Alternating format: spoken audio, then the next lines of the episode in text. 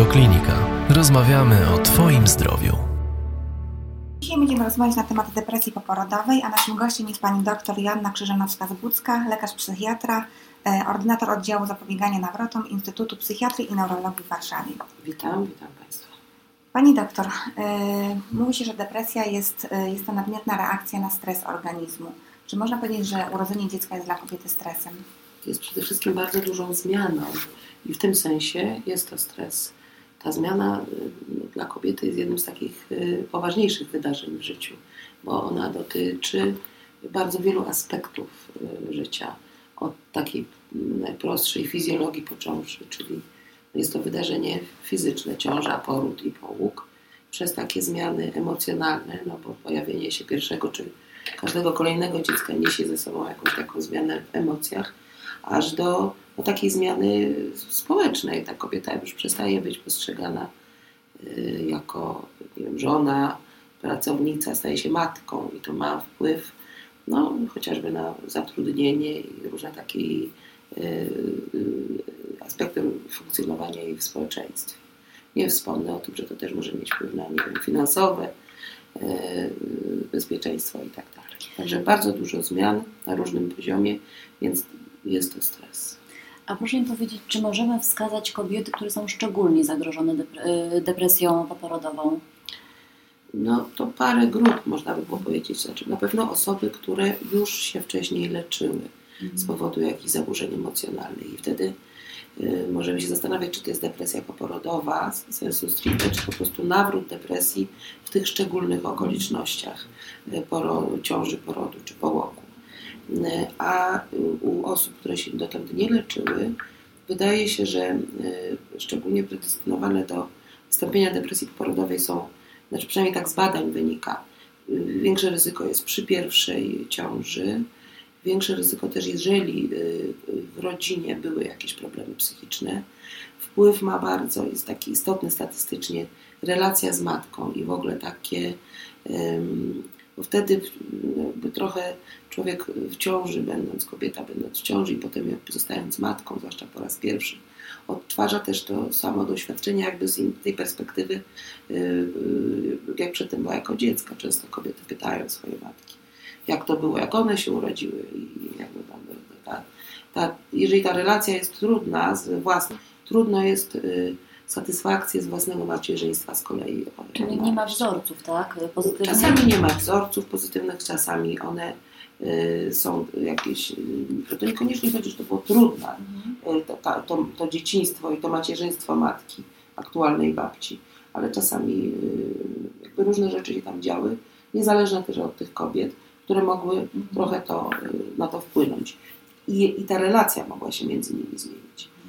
Więc to jest jakby taki czynnik ryzyka, trudna relacja z własną matką. Emigracja jest bardzo istotnym czynnikiem ryzyka i to taka nawet emigracja w, w ramach innego kraju. Ja często miałam pacjentki, które no, wyjechały ze swojego miasta i przyjechały do Warszawy za pracą, tak? Zdążyły tutaj troszkę jako popracować, nie nawiązały za dużo relacji, no i zaszły w ciążę no, razem z mężem. I potem one zostają same z tym dzieckiem, bo własna rodzina jest gdzieś daleko, przyjaciółek za bardzo nie ma prawda? Więc taka sytuacja emigracji też jest bardzo istotnym czynnikiem. Mm, e, to mówię o takich psychospołecznych czynnikach ryzyka, ale też nie, trzeba, nie można zapominać o tych biologicznych stricte, czyli ciężki poród, e, jakieś problemy w ciąży, które się pojawiały, czy zaburzenia emocjonalne w ciąży, które były, to one też bardzo no, zwiększają ryzyko. Dlatego, jak rozumiem, w wielu szkołach rodzenia mówi się na temat tych zaburzeń okołoporodowych, no żeby jakoś uczulić kobiety na to. Czy wiek matki też ma znaczenie? No, matki małoletnie zwłaszcza, mhm. to one są bardziej podatne. Y, natomiast y, no to z tym względem, bo ich jakby system taki odpornościowy i dojrzałość psychiczna no, może być niewystarczająca na uniesienie no, trudów macierzyństwa, zwłaszcza mhm. takiego wczesnego macierzyństwa. Mhm. A karmienie piersią? Karmienie piersią to jest taki temat, bo to trochę na dwoje babka włożyła. W tej chwili i słusznie no, promuje się naturalne karmienie dzieci. To karmienie piersią jest bardzo istotne. Natomiast ja mam takie poczucie, że y, no, tak jak że to są takie trendy, prawda? Teraz jest trend na naturalność, ale są kobiety, które z różnych powodów nie, są, nie czują się do tego gotowe. Y, I to poczucie, że tak powinno być, i że wręcz musi, a jak, że jak ona tego nie będzie robiła, Taka to presja społeczna. taka prawda? presja społeczna, otoczenia y, najbliższego męża i y, ojca dziecka y, powoduje, że ona się czuje bardzo winna, jeżeli z jakiegoś powodu nie jest w stanie tego robić. Miałam kiedyś taką pacjentkę, która no, ma, miała taką traumę w dzieciństwie, była wykorzystywana, molestowana i jej to karmieniem jej piersią jakoś się źle kojarzyło, bo wiązało się no, z używaniem prawda, biustu do celów e, do karmienia. Ona miała przedtem takie doświadczenie, że to e, jakby inaczej to było był traktowane. I ona miała z tego powodu problem. Bardzo było jej trudno o tym mówić. Właściwie chyba tylko terapeuta jej o tym wiedział, no, a potem lekarz. I e, no, i- no jak ona ma wytłumaczyć, że jest jej trudno dziecko karmić, prawda? Więc te kobiety y, czują się winne, czują się złymi matkami, że tego nie mogą robić. No czują złość, różne takie negatywne emocje. I to, to w tym sensie y, może jakby utrudniać, prawda? Y, Odnalezienie satysfakcji z macierzyństwa i, i pojawienie się y, potem jakiejś tam depresji poporodowej. Ale generalnie nie zdarza się to często. Na ogół jednak karmienie piersią, może nie jednak, na ogół karmienie piersią jest satysfakcjonującym, satysfakcjonującym doświadczeniem i taką dużą gratyfikacją dla kobiet. Większość z nich czuje się dobrze, ma takie poczucie, że mm, no właśnie, ta więź z dzieckiem jest y, silna i że to y, spełniają się w tym karmieniu. Także na ogół ono jest jednak y, pozytywnie przez kobiety postrzegane chcą to. A na przykład taki fakt, że ciąża była niezaplanowana, czy to też może być czynnik ryzyka depresji poporodowej? To trochę zależy od dojrzałości kobiety, prawda? Jeżeli y, ciąża rujnuje życie, bo nie wiem, człowiek jakieś tam miał inne plany, y, jest, nie wiem, przypadkowego związku, y, no właśnie, jest u to osoby na przykład bardzo niedojrzałej, może być ją trudno y, zaakceptować. Natomiast jeżeli kobieta no, generalnie jest osobą dobrze radzącą sobie ze stresem i dojrzałą, no to ma 9 miesięcy, tak, żeby się na to przygotować i przyjąć do wiadomości, że, że no, będzie miała dziecko. Więc natomiast to, rzeczywiście no, każda taka stresowa sytuacja, jak ktoś jest w złych warunkach ekonomicznych, też ma większe ryzyko. No to te dane takie socjoekonomiczne też mają wpływ na zwiększenie ryzyko występowania depresji.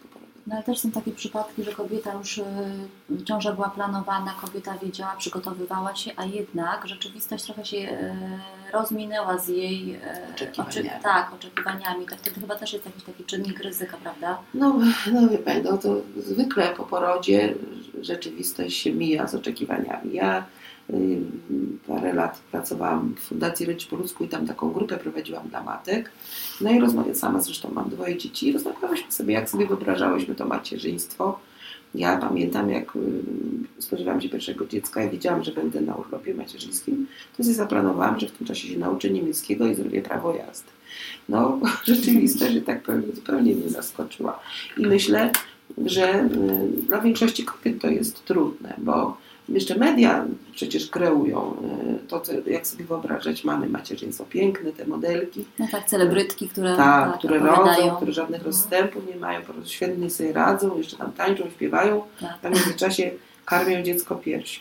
Także no, rzeczywistość jest inna.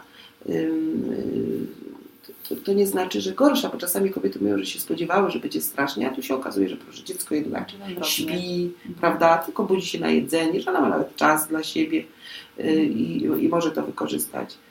I że to nawet jest przyjemne, takie pobycie sobie z dzieckiem, więc to bywa tak, że jesteśmy y, jakby, czego innego się spodziewamy, co innego oczekujemy. Tutaj istotne są zasoby, że tak powiem, wyjściowe. No, jaką osobą jest ta kobieta?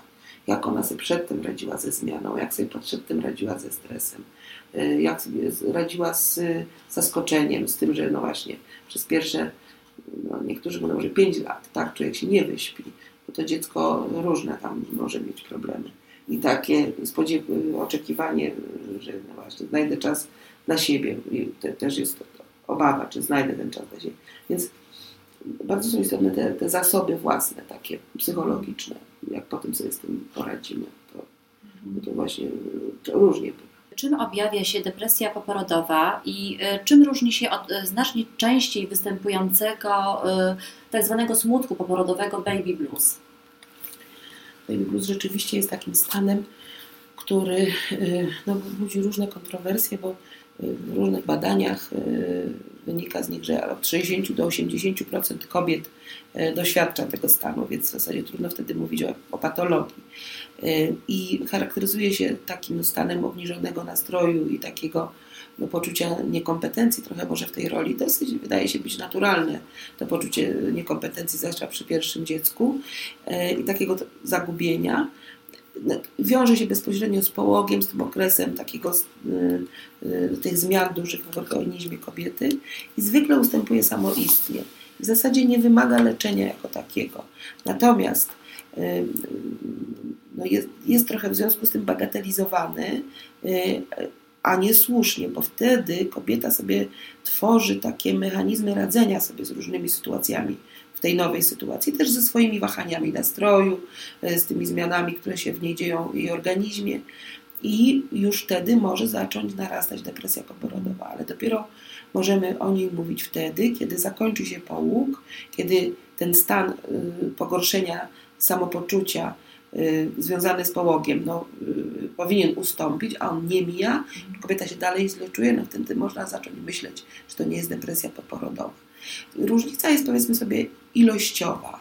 To znaczy, bo czasami rozpoznajemy depresję poporodową już od razu, ale to się wiąże z nasileniem dużym objawów depresyjnych.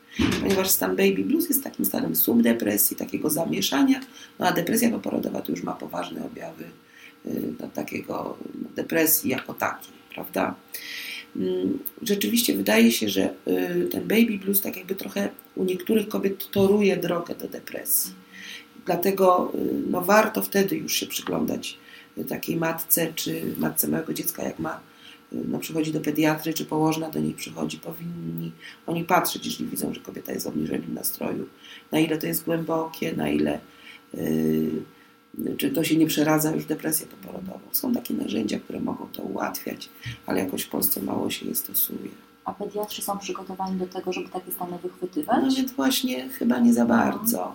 Y, ja już od dłuższego czasu opowiadam o takiej, y, przy okazji mówienia o depresji poporodowej, takiej skali edynburskiej depresji poporodowej. To jest prosta skala samooceny, którą można matce dać, jak czeka w poczekalni na wizytę kontrolną z dzieckiem, na przykład w ciągu tych pierwszych tam miesięcy, czy nie wiem, jak położna przychodzi z wizytą, czy jak idzie na kontrolę do ginekologa, czekając w poczekalni mogłaby dostać to do wypełnienia.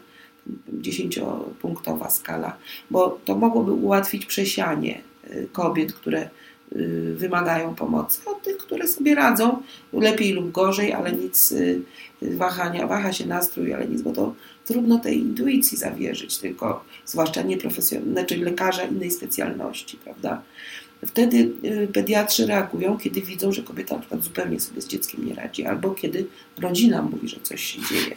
No, czasami rzeczywiście przysyłają mi pacjentki. Zdarza mi się, że trafiają do mnie pacjenci, pacjentki od neonatologów, którzy zobaczą prawda, przy małym dziecku, że kobieta wymaga pomocy czy od pediatrów. E, pani doktor, jak należy postępować w przypadku stwierdzenia depresji poporodowej? E, na pewno inaczej niż w przypadku baby blues, który, jak pani doktor powiedziała, jest stanem e, w zasadzie prawie naturalnym, subpatologicznym, nie wymaga leczenia. To depresja jest chorobą, która leczenia wymaga. Leczenia wymaga, tak wtedy jaka forma tego leczenia powinna być podjęta, no to już powinien ocenić psychiatra najlepiej, ponieważ mm, nie tylko mamy do dyspozycji leczenie farmakologiczne, to głównie zależy od nasilenia objawów, prawda? Zdarza się, y, że y, sięgamy po psychoterapię, czasami po światłoterapię, jeżeli to jakoś się wiąże też z sezonem, natomiast no, w większości przypadków jednak leki E, przeciwdepresyjne są potrzebne. Problem się pojawia wtedy, kiedy kobieta karmi piersią i bardzo jej zależy na utrzymaniu tego karmienia. E, I zaprzestanie karmienia piersią, bo czasami e, tak lekarze psychiatrzy wymagają, żeby zaprzestać karmienia piersią. Zaprzestanie karmienia piersią będzie dla niej dodatkową porażką i przyczyną takiego obwiniania się, że jest złą matką, jakby takim dodatkowym czynnikiem, który no, jej utrudni powrót do zdrowia. Dlatego no, od wielu lat już y, różni tam specjaliści podejmują próby leczenia lekami farmak- y, przeciwdepresyjnymi kobiety w depresji poporodowej przy utrzymanej laktacji. I chociaż nie ma badań, no bo z przyczyn etycznych takich badań przeprowadzić nie można, prawda? Bo trudno sobie wyobrazić, że jedna grupa matek będzie dostawała lek, druga placebo i będziemy patrzeć, jak się komu poprawia, I, prawda? Więc tak się nie robi. Natomiast jest bardzo dużo opisów przypadków, takiej kazuistyki, ale nie pojedynczych, tylko dziesiątków. Myślę, że już teraz nawet tysięcy przypadków kobiet leczonych lekami przeciwdepresyjnymi i bada się też dzieci, jaki to ma na nie wpływ. No i trochę wiadomo już, prawda, że niektóre leki są niewskazane, a inne są dopuszczone, o tak powiem. Bo to nie jest tak, że są wskazane, ale są dopuszczalne, że y, korzyść z tego leczenia jest większa niż ewentualne ryzyko. Ja od y, no, co najmniej 15 lat y, leczę pacjentki z depresją poporodową, y, karmiące piersią lekami przeciw, przeciwdepresyjnymi mm, i nie zdarzyło mi się jakieś powikłanie ze strony dziecka. Oczywiście, zanim to leczenie włączę, to najpierw no dobrze muszę zbadać matkę, muszę też, zwykle staram się porozmawiać też z mężem, znaczy ojcem dziecka, bo on też musi wiedzieć, no właśnie to, że nie ma badań i to, że w literaturze są opisy, ale to nie są tak jak w innych badaniach farmakologicznych, to są tysiące, dziesiątki tysięcy, jakieś kohorty pacjentów, tylko ta wiedza jest jednak trochę mniejsza i oni podejmują razem decyzje, ponieważ to dotyczy też ich dziecka. Bacznie obserwujemy też dziecko wtedy, Y, sprawdzamy, czy rzeczywiście to, to nie ma wpływu. Jeżeli y, dziecko jest już większe i karmione piersią jest rzadziej, staramy się tak dawkować te leki, żeby przed najdłuższą przerwą w karmieniu. Natomiast no, zdarza mi się leczyć też matki noworodków, jeżeli już widać, że jest depresja y, od początku, nawet wcześniaków. Ostatnio neonatolodzy mi przysłali taką panią sami, że tak powiem, skierowali, że pani powinna wziąć leczenie, ale powinna pani też utrzymać laktację, no bo to jest wcześniak. Więc ta wiedza na temat możliwości leczenia jest, myślę, coraz większa. Też jest trochę już polskiej literatury. Pani profesor Żewłuska kilka lat temu pisała na ten temat. Więc zachęcam wszystkich psychiatrów do, do czytania, bo jest na ten temat, bo jest taki stereotyp, karmienie piersią, żadne leki. No przecież to nie jest y, też prawda, kobieta i antybiotyk jakiś może wziąć, nie każdy, prawda. Są leki, które można y, brać, bo lepsza jest korzyść, jaka będzie osiągnięta dzięki temu leczeniu, a skutek dla dziecka jest albo minimalny, albo żaden. Więc też oceniamy. Ja bardzo to dokładnie z kobietami omawiam. Są takie, które próbują poczekać jak najdłużej przed rozpoczęciem leczenia. Wytrzymam jeszcze, do pół roku wytrzymam, mówią. Idą na psychoterapię, idą na grupę wsparcia, próbują jakoś z tymi objawami walczyć, y, organizują sobie jakieś, jakąś opiekę jeszcze dodatkową i, y, i karmią piersią i nie, nie włączają tego leku. Po pół roku jak zaczynają coraz rzadziej karmić, albo się decydują na odstawienie i włączają. To, to są te i włączają leki. To są te, które jednak boją się tego ryzyka, no bo ono jakieś jest zawsze, prawda? Ale większość kobiet y, z mojego doświadczenia, z mojej praktyki, bo tych kobiet już sporo mam, no od tych 15 lat to się nazbierało, się decyduje na przyjmowanie leków i nie zdarzyło mi się, żeby kiedyś był jakiś problem. Wspomniała Pani o tych grupach wsparcia. E, one są, wydaje mi się, bardzo istotne. I gdzie taka kobieta e, powinna szukać pomocy, tak? E, też no właśnie. fundacje, grupy wsparcia. To no, najlepszym tutaj doradcą jest jednak internet. I tu rzeczywiście przewagę mają kobiety w większych ośrodkach. Bo tam bywa, że się organizują. Są różne stowarzyszenia, które mm, kobiece, które organizują takie spotkania. I kobiety mogą przyjść, pogadać nie tylko o tym, jak karmić piersią i co zrobić, żeby lepiej karmić, ale o tym, jakie to jest y, inne niż człowiek sobie wyobrażał. Jak y, bardzo dużo różnych emocji, jak są sfrustrowane, siedząc w domu, a męża cały dzień nie ma, potem wraca zmęczony i y, chciałoby się wyjść, no ale on też musi odpocząć. I tak dalej, i tak dalej. Żeby tak trochę sobie ponarzekać, mieć taki czas, ale też mieć powód, no, żeby na wyjście z domu, nie tylko na spacer z dzieckiem, trzeba się umalować, ubrać. No jest to wydarzenie logistycznie bardzo trudne też do opanowania z takim małym, prawda, bo to trzeba nabrać różnych rzeczy. ubrań do przebrania, pieluch i tam, nie wiem, picia jakiegoś czasami, jak dziecko jest małe. Więc to też jest duże wydarzenie. Jak więc takich grup trzeba szukać, a jak nie ma, to ja zachęcam kobiety, żeby sobie tworzyły we własnym środowisku takie spontaniczne grupy wsparcia przy piaskownicach powstają. One tam siedzą, gadają, dzieci robią sobie babki, a one rozmawiają, opowiadają sobie. Tylko czasami to bywa tak, że tam mogą się nieźle nastraszyć e, panie nawzajem, albo sfrustrować, no bo się tylko chwalą, tak, co im świetnie wychodzi, a te, którym trochę gorzej idzie, no to się frustrują. No tak, zależy na kogo się trafi. Zależy na kogo się trafi, to prawda. Dlatego dobrze by było, żeby taką grupę no, jakiś psycholog prowadził, ktoś, kto no, ma kompetencje, żeby ogarnąć wtedy, kiedy widzi, że komuś jest trudniej. Jest trochę takich grup. One się pojawiają i znikają, więc ja nawet nie mogę podać jakichś konkretnych adresów. A stąd wiem, że jak przychodzą do mnie pacjentki, to mówią, że no były na takiej grupie i od koleżanki usłyszały, że ja mogę pomóc, prawda? No i przychodzą do mnie na, na konsultacje. Problem jest w tych mniejszych ośrodkach, gdzie, y, gdzie no nie ma takiej oferty albo jest bardzo rzadko.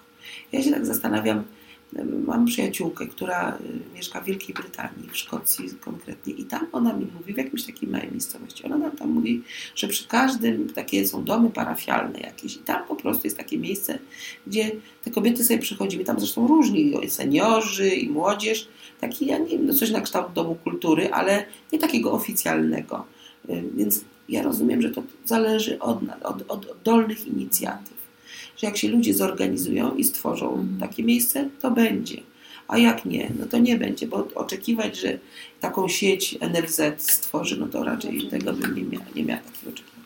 Fundacja Rodzić po ludzku, w której te 15 lat temu pracowałam, przez jakieś 5 lat, to y, w tej chwili się wróciły jakby do tego głównego swojego tematu, czyli szkoły rodzenia, wydawnictwa na ten temat. E, I, i nie ma w tej chwili już takiej tej poradni, która była, się nazywała Poradnia Początek. Myśmy tam grupy wsparcia miały, grupy wsparcia też dla całych rodzin, bo z tatusiami w weekendy przychodzili. Była, e, był masaż wczesnodziecięcy masaż, chyba nadal jest, była grupa szałobna, czyli dla rodziców po stracie, bardzo trudna grupa do prowadzenia. Był telefon zaufania, były indywidualne konsultacje u, u mnie jako u lekarza i była psychoterapia indywidualna u psychologów. Także to bardzo była prężnie działająca e, poradnia, no ale koszty, jakie to generowało, no bo żeby taką pełną ofertę mieć, no to rzeczywiście by się przerosło. Możliwości fundacji w tej chwili tej poradni nie ma. I myślę, że w ogóle nie, nie specjalnie się e, tym tematem zajmują psychiatrzy. Bo ja tak czasami widzę tutaj w szpitalu kobiety z depresją poporodową ciężką trafiają na ogólny oddział psychiatryczny. No co to jest bardzo trudnym doświadczeniem. Rozstanie z dzieckiem jest już traumą, a jeszcze trafienie na taki ogólny oddział psychiatryczny jest bardzo trudne. Mm, na świecie są takie rozwiązania, jak hospitalizacja matki z dzieckiem, jeżeli już wymaga to mhm. hospitalizacji. No ale to jest oferta bo musi być pielęgniarka do matki, pielęgniarka do dziecka i, os i osoba, która będzie modelować zajmowanie się tym niemowlęciem matki, no właśnie terapia, różne rzeczy, no to jest bardzo kosztowne i myślę, że w tej chwili nas w ogóle na coś takiego nie stać. Mhm.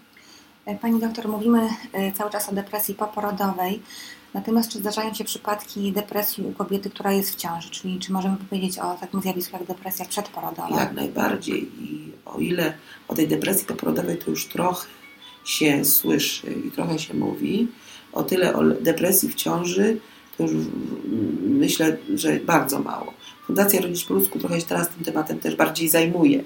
No jakby tak się yy, cofają, yy, patrząc na tą ciążę i potem poród. To jest bardzo istotny aspekt, ponieważ depresja w ciąży bardzo istotnie zwiększa ryzyko wystąpienia depresji poporodowej i wiele tych kobiet mi mówi, że już ciąży się źle czuły, no ale nie leczyły się, bo są w ciąży. Depresja w ciąży też może być leczona farmakologicznie i nie tylko farmakologicznie. Powiem coś, co jest trudne do zrozumienia, ale tak jest, że metodą y, z wyboru w leczeniu ciężkiej depresji w ciąży, y, której na przykład na leki nie reaguje, są elektrowstrząsy. Kiedyś do jakiegoś pisma kolorowego takiego od dziecięcego to napisałam, to panie się bały w ogóle to wydrukować, ponieważ te elektrostrząsy są obarczone taką y, stereotypem, że to jakaś straszna metoda. To w tej chwili elektrostrząsy no w ogóle nie przypominają niczym tych zabiegów, które były w locie nad kukułczym gniazdem. Jest to bardzo skuteczna metoda leczenia w ciężkich depresjach. Więc taka depresja ciężka w ciąży, zagrożona samobójstwem, z bardzo ciężkimi objawami depresyjnymi, elektrostrząsy bardzo mogą pomóc. A nie szkodzą dziecku? No nie, bo to nie przepuszcza się przecież tego prądu przez brzuch, Tak. tylko przez głowę. Dos, kobieta dostaje, nie ma ataku napadaczkowego, bo to z anestezjologiem jest i w ogóle pacjenci, którzy otrzymują elektrostrząsy, nie przeżywają y, napadu trukawkowego, tak jak to kiedyś bywało, tylko po prostu sobie pośpi parę minut i śpi, a prąd przechodzi przez głowę i leczy. Także y, mówię o tym przy każdej okazji, żeby troszeczkę też oddemonizować tą metodę. Ale rzeczywiście to się stosuje no, w szpitalu, prawda? czyli w Pod takich nadzorem. y, pod nadzorem i w takich y, depresjach w ciąży, które wymagają hospitalizacji z powodu zagrożenia życia matki, prawda? Więc to są naprawdę ciężkie przypadki, się rza- rzadko zdarzają na szczęście. Natomiast znacznie częściej się zdarza, zdarza depresja w ciąży taka, która mm, nie przychodzi po leczenie, y, przechodzi tą depresję w ciąży, liczy na to, że jak urodzi dziecko, to się nagle coś odmieni, no a w większości przypadków jednak się nie odmienia. Ale tylko może się pogorszyć. Kończąc już temat, y, chciałabym spytać się o częstość występowania tego typu właśnie depresji przedporodowej, no i tej właśnie poporodowej.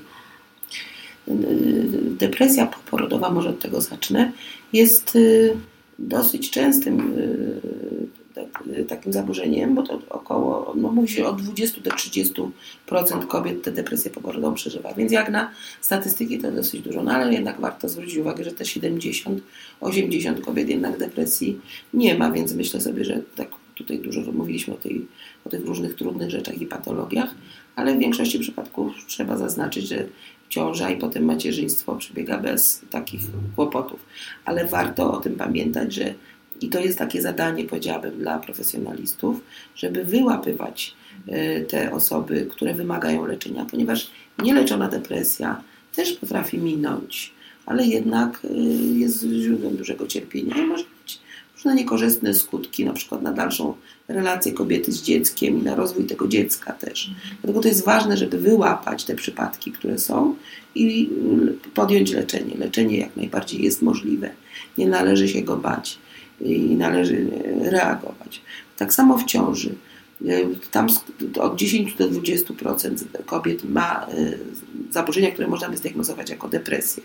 Y, Takie problemy emocjonalne, bo mówi się też tak, że to jest taki stan, kiedy kobieta ma prawo do różnych y, stanów emocjonalnych, no ale czasami to osiąga rzeczywiście taki poziom depresji i też można to leczyć. Ja myślę, że to jest taka ważna informacja dla wszystkich, y, którzy będą słuchać naszego wywiadu, że to można leczyć, że trzeba leczyć, y, bo wtedy kobieta zdrowieje, lepiej się, y, przeżywa tę ciążę, potem lepiej przeżywa macierzyństwo i jakby wszyscy mają z tego korzyść. No i też nie należy tego się wstydzić, tak, że coś takiego nas dopadło.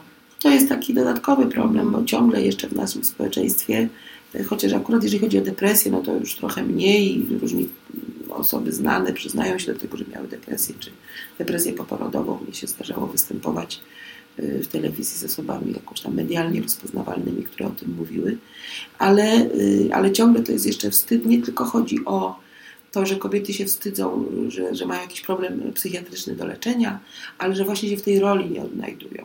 No bo w, mamy ten model matki Polki, y, która se ze wszystkim poradzi, a jeszcze albo Matki Boskiej, która jest y, błogosławiona, prawda?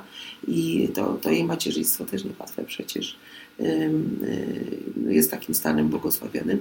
I w związku z tym kobiecie trudno się odnaleźć, a, a, a z drugiej z innej strony te media, to szczęśliwe macierzyństwo y, promujące, więc jak się coś nie tak układa, to to ciężko się do tego przyznać, że na tym poziomie porażkę ponoszą, bo to traktują jako porażkę. To nie musimy tego traktować jako porażkę, jako kłopot, y, problem, nie wiem, jakąś, jakiś, jakieś zaburzenie, które można wyleczyć, z którym można sobie poradzić, z którym można no, mieć tę satysfakcję, że, że, że sobie poradziła. Miałam taką, miałam taką pacjentkę, która mi przysyłała y, bo przy pierwszym spotkałyśmy się przy pierwszym dziecku, które miała naprawdę ciężką depresję poporodową. Potem jak w drugą ciążę zaszła, przyszła y, trochę ze strachu się pokazać. Y, No nic tam się nie działo i na szczęście potem już przy drugim porodzie nie było żadnych problemów. I dostałam od niej y, kartkę z takimi życzeniami, że właśnie świetnie i dziękuję. I potem jeszcze miała trzecie dziecko i też już wtedy już nie przyszła, tylko się odezwała, że jest świetnie. Także to taka jest No, pozytywne. dobra wiadomość. I warto że- zrobić ten pierwszy krok i przełamać się i się zgłosić po po pomoc. pomoc. Warto. Zachęcam. Pani doktor, bardzo dziękujemy za rozmowę. Dziękujemy. Dziękuję bardzo. Więcej audycji na stronie radioklinika.pl